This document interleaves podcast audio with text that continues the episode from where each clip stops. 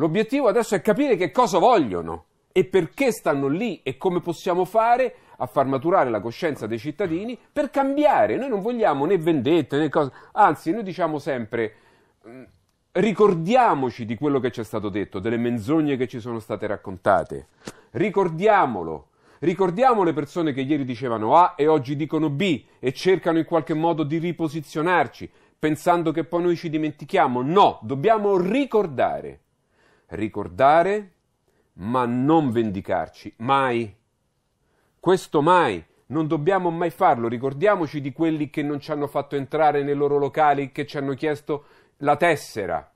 Ricordiamolo di quelli che ci hanno negato le libertà fondamentali previste dalla nostra Costituzione. Ricordiamo tutti quei volti, quelli che le hanno messe e quelli che le hanno attuate, ma ce lo dobbiamo ricordare solo ai fini di proteggere noi stessi e, e, e il futuro dei nostri figli, non per vendicarci, questo mai, anzi, non possiamo cadere nella trappola, ecco e qui ti chiedo Alessandro anche un parere, non possiamo cadere nella trappola che dopo aver subito il danno da costoro subiamo anche la beffa di diventare come loro, ovvero di non poter più erogare quell'amore che invece noi dovremmo fare. Ecco, ripaghiamo con l'amore della comprensione e del perdono tutte quelle persone che hanno fatto queste cose, ma non ce ne dimentichiamo. Questo io credo sia forse la ricetta, ecco, datemi voi da medici e da psichiatra come Alessandro un parere perché io credo che noi dovremmo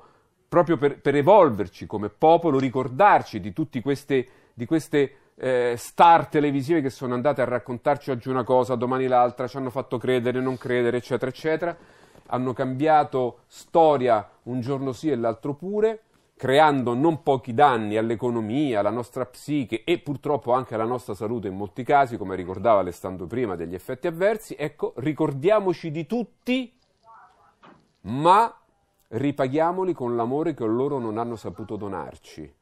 Perché questa è l'unica strada di un popolo civile, non la vendetta, il ricordo e, e, e, e seguire un po', eh, Vanni, seguire un po' i dettami della cristianità, no?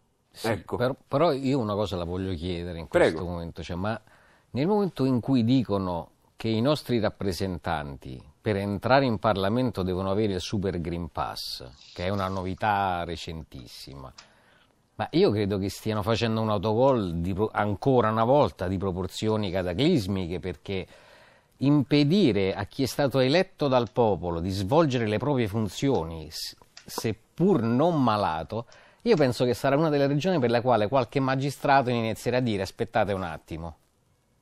Questo veramente state, state, state distruggendo il eh. nostro paese. Accadrà Alessandro, secondo te quello che dice sì, Vanni? Accadrà, ah, accadrà sicuramente, anche perché loro hanno bisogno di avere un residuo di classe dirigente, cioè questa specie di Parlamento, completamente asservito. Quindi è chiaro che quando uno è obbligato a vaccinarsi, entra in un mood mentale per il quale ogni atteggiamento critico o autocritico nei confronti di ciò che gli è accaduto, di quello che gli potrà accadere domani, viene neutralizzato.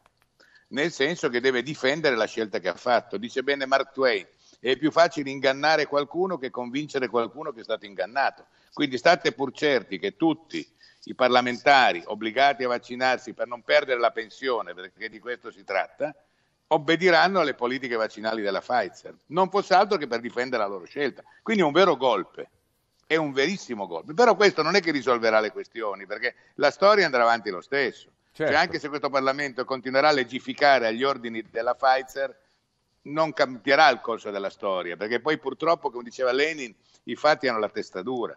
E io quindi vedo, dopo questo tempo oscuro, che potrebbe prolungarsi anche dopo il 2023, perché evidentemente eh, forse arriveranno addirittura a dire che per poter andare ai seggi bisogna avere il Green Pass allargato, il Mega Green Pass, aver fatto la quarta dose. Cioè quando un golpe è stato fatto, nulla lo, può fer- nulla lo ferma, se non i fatti.